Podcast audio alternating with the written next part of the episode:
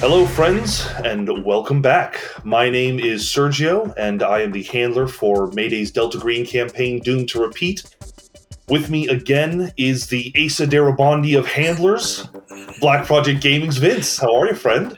Hey man, good to be here. Glad to be back, and and of course glad to have everyone tuning in.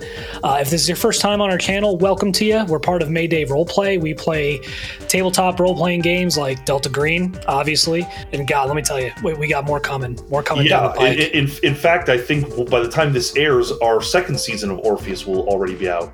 So, needless to say, there is something for everyone, and all of it is available in podcast or video format, completely free. Uh, so, check it out. Uh, On top of that, though, we've got our Patreon. Uh, we got to plug the Patreon, and man, let me tell you, it's it's been uh, business is a booming. Uh, it, with our Discord, I don't. I, I would be challenged to find a crazier corner of the internet than our Discord. uh, let me tell you, the discussions we get into there, uh, it's great. You talk about found family and, and linking up with with you know new friends and uh, organizing games. I mean, it doesn't get much better than our Discord. So that alone is worth the price of admission. But then on top of that, you know, Caleb is going to be releasing one-on-one sessions for Vampire the Masquerade. I'll probably have some content coming out for Orpheus, and then you get amazing videos like uh, you know the supplementary material to our guide to impossible landscapes, which we're going to discuss today. So there you have it. Absolutely. Love it. Amazing. Um, now, if you've watched our first two episodes, then you know that there is no way out but through. So I'd like everyone to open your red books to page 616 and read along because you found The Dead Drop, a guide to running impossible landscapes. Vince, in our previous episode, uh, we went over the night floors, the introductory scenario for impossible landscapes. And while it is a doozy, it pales in comparison to the next chapter, a volume of secret faces. Uh, this episode, we'll be discussing the first half of this scenario. There is so much to talk about that we had to split it in two. We'll cover what I see as the holy trinity of this scenario uh, Operation India Moon, exploring the Dorchester House, and eventually involving Delta Green. Uh, I've read the scenario for the first time. I'll be approaching our discussion like a handler who uh, got those first questions. Lots of dumb questions that we hope Vince will spin into illuminating answers. Uh, we've also received our first listener question that we will be getting to eventually. Uh, those of you tuning in, if you have questions about the campaign, you can submit them to us and we will answer them in the next episode or the soonest episode. Finally, as a warning, big time spoilers ahead. If you are a player in Impossible Landscapes, you need to make like Abigail Wright and disappear. But if you're interested in running or currently running this campaign, welcome to the show. Okay, Vince, getting past all of my Impossible Landscape puns, Love uh, we need to talk about it. What is a volume of Secret Faces about? So, um, where to begin? It's- So, long story short, a volume of Secret Faces is the next phase in the characters, the agents' uh, inevitable descent into and towards Carcosa. It is. Uh, it takes it picks up 20 years later. So 20 years after uh, the Night Floors in 2015, we find the players brought together again uh, by an unusual summons to meet with uh, an agent calling himself Exeter in Boston, Massachusetts, to look into the disappearance of several uh, ostensibly Delta Green agents that had been uh, committed to the Dorchester House psychiatric facility. And from there, kind of that, that inevitable discovery that they have not left the night world behind.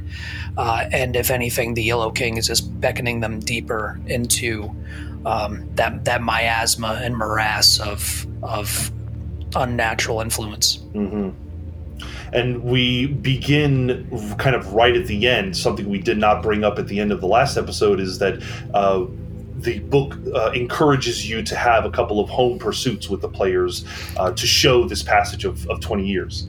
It does, yeah. So so the the assumption is that um, the players will, you know, of course, have remained with Delta Green during this twenty year gap in some way, shape, or form, and so part of that is, you know. Honestly, it, it's kind of a way to hit the fast forward button. Uh, this gap is a great place to kind of introduce other scenarios you may want to run with your players if you're planning on doing a long, more drawn out campaign. Um, you know, throw some new scenarios in there that to, to kind of show the passage of time, show what they've been up to in, in that gap between night floors and volume. Uh, otherwise, you can do what I did, which is we just went right into it and we ran this these these home scenes. Um, so, long story short, when it comes to this transitional period, um, you've got uh, essentially you choose one to two damaged veteran packages. Uh, hard experience, um, you know, adapted to, to, violence, helplessness, that kind of thing, and then yeah, things man was not meant to know. Um, you'll choose three home pursuits. Uh, there are some uh, rule changes, like for instance, you'll get a 20% bonus to each roll, and you'll double the gains and the losses in any uh, bond and sanity uh, roll. I guess that, um, that's to make up for the massive amount of time. You know, it, it, it doesn't make sense you'd only have three home pursuits in 20 years, so I guess that would make sense. Exactly, yeah. So while you're only technically choosing three home pursuits, the bonuses are kind of, uh, in, in this case, doubled to show, you know, to, to kind of show that wider expanse of time. There is an interesting element, which is the estranged bonds. The, the, the scenario suggests that they lose a bond and then gain a new one. Can you go into some detail about that? Yeah, absolutely. So um, everyone will um, essentially lose one bond due to alienation, betrayal, or death. Uh, so something the book suggests is that you take your agents, your players' bonds, and you ascribe symptoms to them. You know they, they refer to it as poison bonds.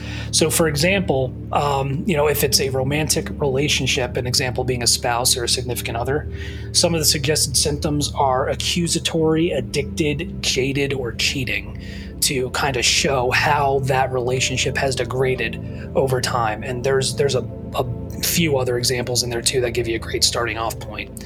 Um, so you'll ascribe those symptoms to kind of explain how that relationship deteriorated over those next 20 years. The, most interestingly, though, one bond of the handler's choice will actually die in mid 2007 uh, from either an, accidental overdose, a car accident, a mugging gone wrong, or suicide. An agent will gain a new bond with the same score, so it's not a complete and total loss that sets them up for failure moving forward. But it's something to further connect them to the lore of Impossible Landscapes, because in 2007, uh, if I'm not mistaken, I'd have to go back through the history of the document. Uh, a play ended up being put on in Chicago that was essentially a a new telling of The King in Yellow. And so another little tie there, tying the agent into that play, into the Yellow King himself, and showing that it had effects beyond just that individual and to their closest bonds. There are so many clues that link to other clues in this that I, I didn't think it was possible to write something like this. It's it's really interesting and maybe we should kind of get into it now because it does relate to the question that was submitted. Uh, one of our patrons named Martha Makes uh, they had a question regarding all of these extra bits and bobs that you can find in this scenario. Uh, researching Dr. Barbas, researching the staff of the Dorchester House. Uh, there are so many avenues you can go down, and uh, I think it seems like the experience of a lot of handlers is the players will miss the majority of this. Um, Martha had a question specifically how might you empower the players um, so that they don't lose or they don't miss some of this uh, information. Um, what could you do as a handler to ensure that they at least have been given every opportunity possible to look deeper into some of these clues? That's a that's a really good question. Um, honestly, when it comes down to it, I, I let the players drive the train. Um, this is this can be as kind of rapid a descent as they want, or it can be as as long and meandering as they desire. Um, at the end of the day, if some of these little tidbits are not crucial story bits, they're more like the way I've always viewed it, it's kind of like Viscid, right? If you look at Viscid, which is another Detwiller scenario, you have that whole Jordan Springs storage, uh, you know, component to the to the to the operation where the players could end up following down that that Anseal Incorporated rabbit hole and end up finding this majestic treasure trove that is also rigged to frickin' explode if they try to break in. Um, but when I ran that, my players didn't go anywhere near Jordan Springs. I will also say it might be useful to uh, um, have a player or choose one of the players, depending on their background and what kind of character they're playing, have been involved or in some way connected to the majestic Delta Green War that kicked off in the in you know the late '90s, early 2000s, to again kind of play up that paranoia. You know, somebody who's aware that you know they're they're in the Cowboys. Like that's the whole point of the campaign is the players are supposed to be in the Cowboys um, or the Outlaws at this point. So you know another area of paranoia like you withstood the, the destruction of delta green you know by by you know insidious forces both inside and out. So you know having a player that maybe in this 20 years time span has become more paranoia i mean shit. You, if you have a player who chooses paranoia as some kind of disorder or something along those lines that that's your that's your your golden ticket to exploit some of these these little red, not necessarily red herrings, but you know what I mean. Th- those are two excellent points. I forgot all about the fact that the, the, the era this takes place and they should be at the height of their paranoia. Yep. Okay, so I think we've gotten through that difficult uh, first uh, hurdle of thinking about how, how do you approach this. Uh, let's get into the actual story here. Um, where do you want to start in terms of how the players might approach this? So, the whole thing kicks off with each agent that that was connected to the night floors receiving an invitation at their residence. How you want to play this because I, I, got similar questions and i realize handlers have gotten have gotten very similar questions from their players. Um, you know were the agents all in the same cell over these past 20 years? Were they scattered to the wind in different cells and are just now being brought back together? I'd say it's entirely up to you. Um, again this might be a little avenue for you to, to use to kind of play up the unusual nature of this operation if these are people who haven't seen each other in 10 15 plus years and now all of a sudden they're working together again uh, that's something that gets them scratching their heads. So um, we received the invitation to the gateway bridges restaurant and if you'll remember deep cut uh, the napkin upon which we found the uh, the scribe and the lion the the schematics sketched on were GBR napkins, which did not exist in 1995. And now in 2015, the agents are being invited to that restaurant by Exeter. Do you usually leave the clues with the uh, uh, players, like the handouts and stuff? Um, yes. I know you run it online and stuff like that, but do you find that they often just like will look back at it?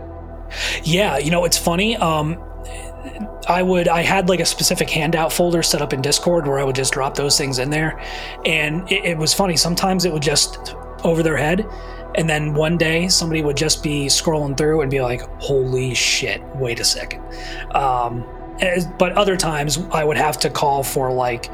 Um, an intelligence or like specifically when the players actually ended up face to face with the lion and it was like you remember seeing something like this on a napkin 20 years ago so yeah, some sometimes you got to hit them over the head with it. Um, but with the invitation itself, what's interesting about that is um, you can study the writing depending on your art skills. You can examine the writing with forensics, examine the paper stock.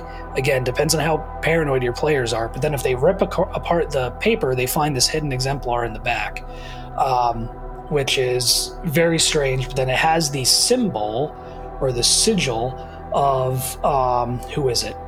Of Purson, which the agents first ran into or would have encountered in uh, Abigail Wright's apartment in the night floors. So again, more doesn't necessarily lead anywhere, but it's more indications of something weird is going on. Yeah, I think I think the players finding that Ars Goetia as soon as possible will really open it up to them. Um, yeah, you, I, I, feel like handlers should try to encourage that they find it as soon as possible. As long as they read it, as long as they read it. That's true. That's true. so one of the uh, one of the first things I gave my players when they went into the night floors was that one of the manifestations is um, a you know two arms that are you know uh, alluded to belonging to Doctor Barbas exit a door and drop a box in, in the hallway and then close the door and disappear. Inside is the uh, uh, the high the Hygromanteia, which is like another version of the Ars Goetia. So it would have it would have it would be something that they would have access to that could do that. So you can give it to them early. They just got to read the damn thing. Um, but yeah, um, so long story short, they get the invitation, then they are called inevitably to uh, the Gateway Bridges restaurant where they they meet with uh, Dr. Barbas, who introduces himself as Agent Exeter. Um, and then there's a, there's a couple of avenues you could use to kind of find out who you're dealing with, but we'll get to that. Do you just introduce his actual name, or I mean, because I, I, feel like a, a yeah, an actual handler or excuse me, a case officer might try to hide their name as boss, best as possible. How did you handle it? Yeah, so I just had him introduce as Exeter. He stayed with Exeter, um, which another this is also weird, right? Is if you're familiar with the, the Delta Green lore, especially with the cell structure, most of the times agents are only going to have contact with the cell immediately before and immediately after their letter. So in the case of M cell, they would ostensibly only have access or, or only have contact with L cell and N cell. For them to have access to somebody with the name Exeter, implying that they're a part of E cell, way, way outside of t- typical OPSEC measures. So an- another indicator this is fucking weird.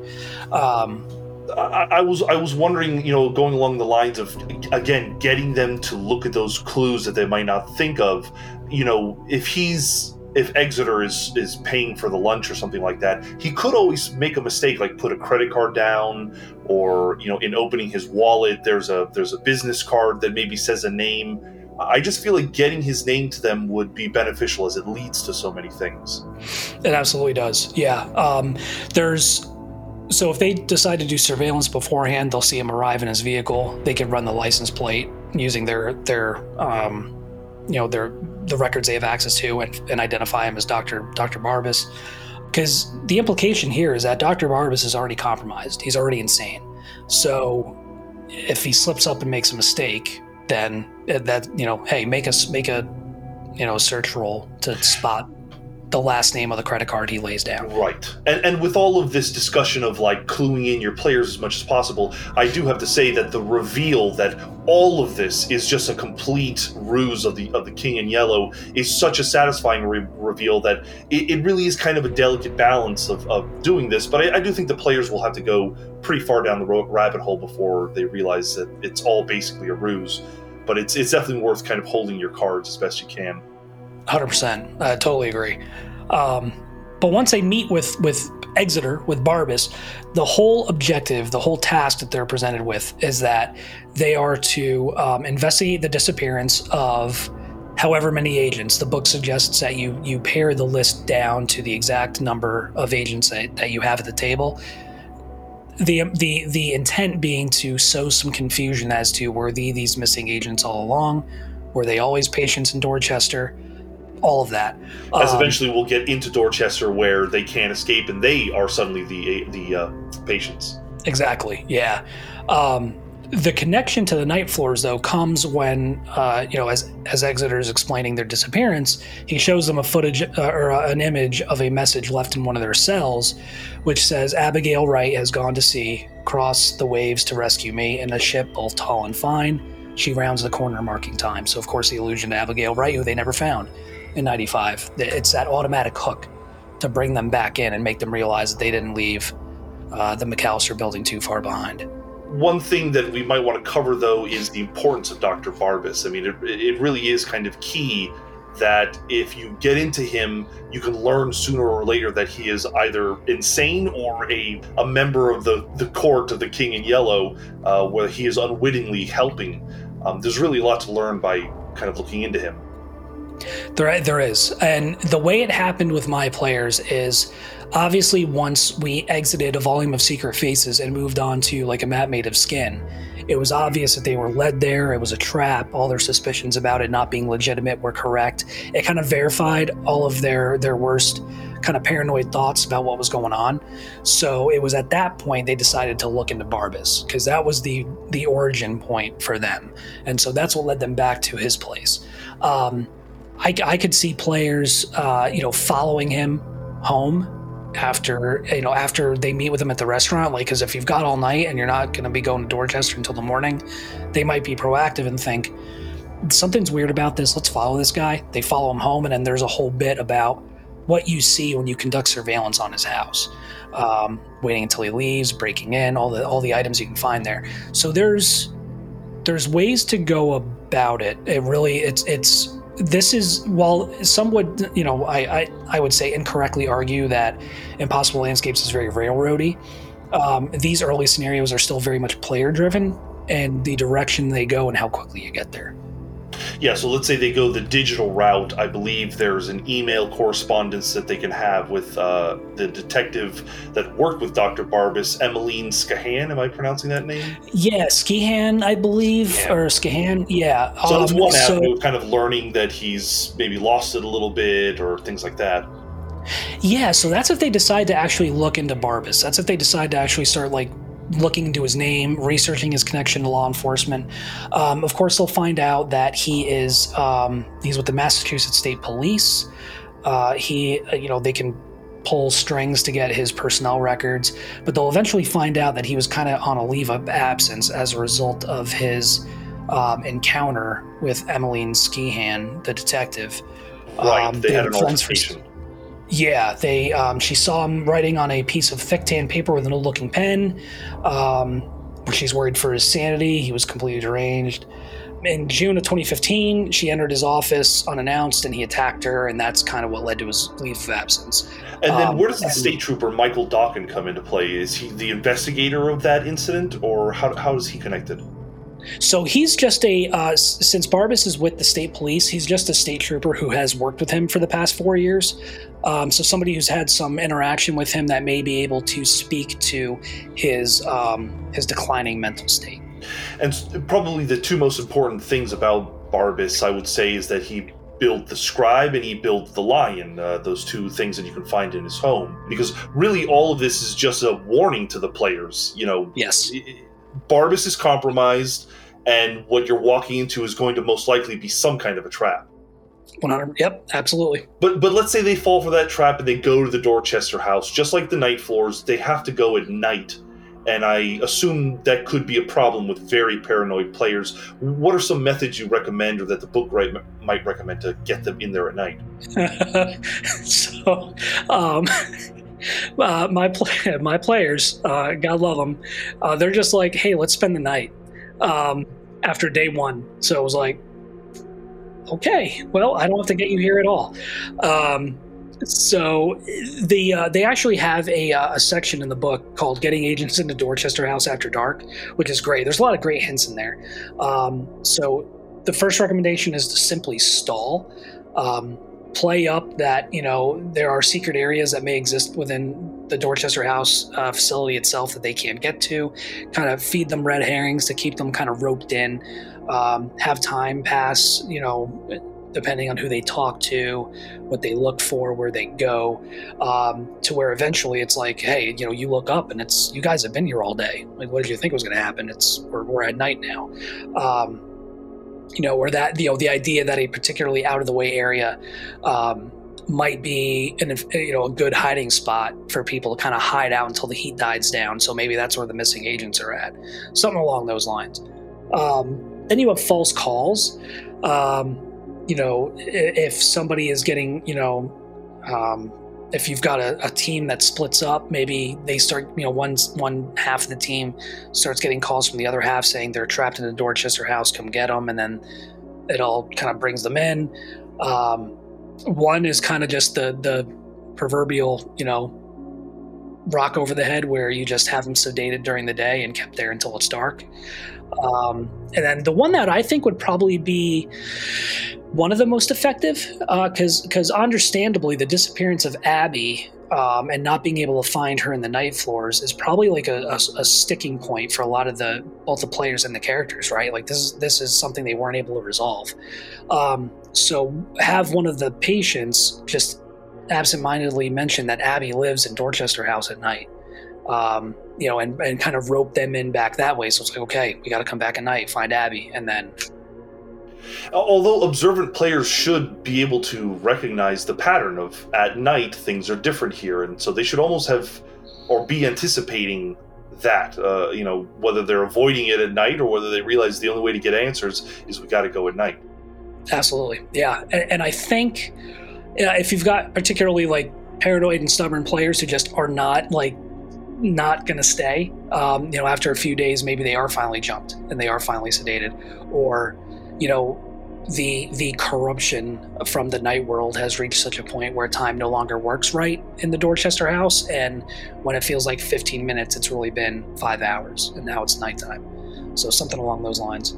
Um, so really, the the staff and the patients are all kind of clues into letting the agents know this is a source of the corruption. Um, this is a way to get into the night floors again. A- anything else really important that needs to be known about the these folks, or, or should we get into just the, the, the fact that these players are, are, are meant to get stuck in here? Yeah, I would say the, the the big thing to play up, especially once the players get stuck in there at night, is that they are they need to make contact with Bale because Bale is going to lead them to the next phase. Um, so whether that's through Mr. Wild, whether that's through Sunshine, whether it's through any one of the under, other patients, um, you know, have the the intent should be to always steer steer them towards Bale, towards communicating with Bale with that said, I mean, they're supposed to be trapped here. It should feel like some serious time has passed. I think at least, you know, 24 to 48 hours before they get that clue. So I would yes. say maybe, you know, let some of the, the staff and the patients really screw with them uh, before you get that tidbit of head to Bale. Yep, absolutely. I, I, I uh we had uh, some group therapy sessions with Dr. Maximo Friend. Um, you know, they got they got introduced to the Cotton Candy Room, which was uh, a particularly. If you were to ask me for one of my favorite set pieces, that'd be one of them. Um, the Cotton Candy Room, uh, where you know the Patsu is extracted from the eye. Um, the group therapy session was really cool. Um, the Patsu will become important later, but yeah. So yeah, you're suggesting you know make them live a day or two of a patient's life here at the Dorchester House. Yeah, I, I didn't do that. Um, I kind of again like just kind of we we just we were all gas no brakes for a little bit there um, but yeah play it up especially if you've got time and it's just something you're trying to draw out um, when time doesn't matter so much anymore having it do all sorts of weird and wacky things where it just doesn't really matter and sometimes five minutes have passed and it feels like five hours or five hours it's only been five minutes continually mess with them. Play up the surreal the, the surreal nature of the campaign for sure. Okay so they find him he suggests what? That they should see watch a play correct? Yeah, he leads them down into um, into a, a part of the Dorchester house, which is essentially the the, the basement, if I'm not mistaken. Um, and you know leads them to a theater where they they sit and watch this play. Uh, you know the clown that if astute players recognized from the very beginning of the night floors. There was the child-sized clown dancing with the paper dragon. They're seeing that happen once again um, on this stage. It's uh, you know the the child clown dancing with the dragon, um, and of course you know depending on the corruption levels, Bale can explain different facets of the King in Yellow lore to them about what the play and what the dance is representing. Um, but eventually, he's going to instruct them like the the patsu is the key. You got to drink the patsu. Um, to, to disappear. And, and it'll be offered at the end of the play, right? The clown, I believe, has a, a vial or something like that. Yes, yeah, he'll drag the paper dragon out. Um, he rips it open, and inside is a thermos glass, uh, thermosized glass container filled with with that patsu oil. Um, it's identical, you know, to to what they've they've seen referred to as patsu. Uh, Bale twist it off. He'll say the patsu is the way out. He'll drink it and disappear. Um, and that's when the fun begins. um, the uh, tiny clown gets bigger and then will chase uh, the players will chase the agents um, and will one hit kill them if you're not careful, which is what happened to literally just like boop them on a no- on the nose and they just turn into so much patsu. Right. Yeah, they literally explode. Um, I lost two players during this chase sequence. Um, so two of my four uh, died during during this this sequence. Let me ask you this about the chase: How do you handle?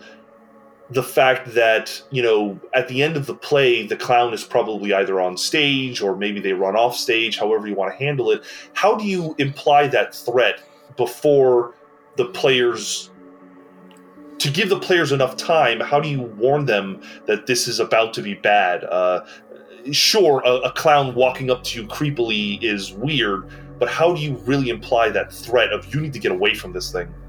Definitely like with each step it takes towards you it gets bigger because that's it's supposed to get bigger and bigger. Um, you know the the going from a small childlike clown to something now towering and massive bigger than your tallest agent um, and kind of looming menacingly playing up that sense of menace that sense of threat. Um, maybe know, it's in its body language as well. It's maybe cracking its knuckles or it's coming towards you like it wants to touch you with its hands and yeah. and, yeah like a more feral kind of posture. Um, you know, it's crouching down some because of its height, and it's you know its fingers are long. Just something to, just just yeah, to really uh, to me, feral is like the first word that would come to mind is like play up that kind of feral nature. I like that idea. You could even have because I believe it's wearing a mask, right? It I, is. I, like the idea of even hearing growling or something coming from behind the mask. It suddenly yeah. is changing. I like that there's a little note that um, another player can drink the patsu of one of the other players that just exploded, but will suffer from helplessness. Yep, exactly, exactly. Yeah. Um, so you can so have that scary clown chase sequence here. Oh God, yeah. It, it's it's an intense sequence, and it should be. Um, there's a lot of different little um, areas you know you can you can highlight like the shifting nature of backstage. They catch different glimpses at different times. Um, but long story short the the patsu kind of disappears and reappears over over and over again. After someone drinks it it'll be gone but then it'll reappear. Um, so essentially they got to make a luck roll. And if they fail the the liquid is is is not there um, or they simply can't drink it. They're too engaged in escaping. But if they succeed, then they can drink it, and then they immediately disappear. Is there anything else about this moment, which seems to be kind of the the climax of the scenario, that is important to understand? Uh, it sounds like it's basically get the players into the Dorchester house, make them feel helpless as they are trapped, and then reveal the, the, the only way out. Absolutely, yeah. It's it's it's starting to really reemphasize the whole underlying um, objective of this whole campaign. The only way out is through, um, and it's a great avenue for them to kind of really realize, um, you know, that get you know that sinking realization that you know everything they thought they left behind in 1995 with the destruction of the McAllister, they it never left. Okay, the players survive. They make it out. They drink the patsu. Uh, what happens next to them? They wake back up in, in a totally um, random house, I believe. In a totally random house, yeah, in a uh, unoccupied uh, residential area, um, in a, an unoccupied home. I got the impression the home was for sale. Like there was a real estate um, uh, tag and stuff like that on it.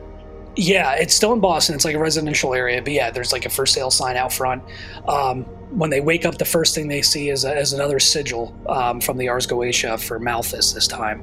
Um, of course, at this point, you know, if it, when agents are in the night floors, they don't sustain any temporary insanity or anything like that. But if they did go temporarily insane or they did hit their breaking point, that all comes home to roost the second they're back in the real world. Um, I love the idea then, of like three or four agents all hitting their breaking points at the same time, so like neighbors can hear people screaming in this empty house. Maybe the police are called. Who knows how bad it can get? Yeah, that's exactly. yeah, it can get real bad. Um, which is amazing. I love how bad it can get. Uh, but the next big part, the, the next big lead happens when uh, this this entity called the Clockwork Child, um, that the agents may or may not have encountered in the night floors, essentially is on the front step of the residence with this with this letter with this note. Um, also, specifically, the door, it's right there. Yep. Gotcha. Yep. I, in fact. Uh, It'll appear to the agent with the highest corruption rating in a manner in which it is visible only to them. Out a window, reflection in a mirror, um, or you know, or a shadow in a hall that only the agent can see, something like that. So it'll it'll come to them, it'll approach them, it'll have this note. That's a pretty good suggestion. Is for um, when they are in the Dorchester house, they should come across the Clockwork Child because then it then it will be obvious that this is a connection. Yeah, yeah. If if they didn't encounter it in the night floors, have it appear at some point in time in in the um, in Dorchester House for sure, or just have it kind of continuously show up again, again and again. Um, absolutely, just an implication that this thing is connected to all of this. Um, but it'll approach with the with the note that'll essentially direct the players to find the hotel Broadalbin find J.C. Lynn's, bring him his bottle, and it will be signed uh, by Abigail Wright. So the, the, the, the tracks are laid for the next uh, scenario. Find Hotel Broadalbin, like you said, find uh, the writer to give them the bottle. Um, but there is a lot left to discuss about this scenario. There's the entire involvement with Delta Green that we haven't even gotten into yet. I think now is probably a good time to take a break, and in the next episode, we'll go into some of those details. There's a, we'll go into more details about a lot of these NPCs and this whole involvement of Delta Green and how you would handle it. Um, but this was really illuminating and, and kind of helped put into perspective how you are going to handle this big scenario it, it's a it's a beast. Um, it takes a lot of reading, a lot of prep, a lot of kind of connecting the dots and making sure you've laid the groundwork um, to make it as kind of seamless uh, uh, an a, a, experience as possible. But it's it's doable. It's uh, yeah. and it's it's such a great scenario. It's such a great great experience for the players. So, we're going to talk about all this stuff in the next episode. We'll go into more detail. Folks, if you are enjoying it, please subscribe to us. Our Patreon is available uh, at patreon.com forward slash MaydayRP, where you can find lots of stuff. Uh, these Patreon exclusive episodes that we are offering in tandem with these free episodes have maps and images from the book and details that you are not going to find in the free version. So please be sure to sign up at any patron level, which will get you access to these more in depth exclusive episodes. Uh, Vince, thanks again. I'll see you on the other side. Thanks for having me, man. We'll, we'll be seeing you.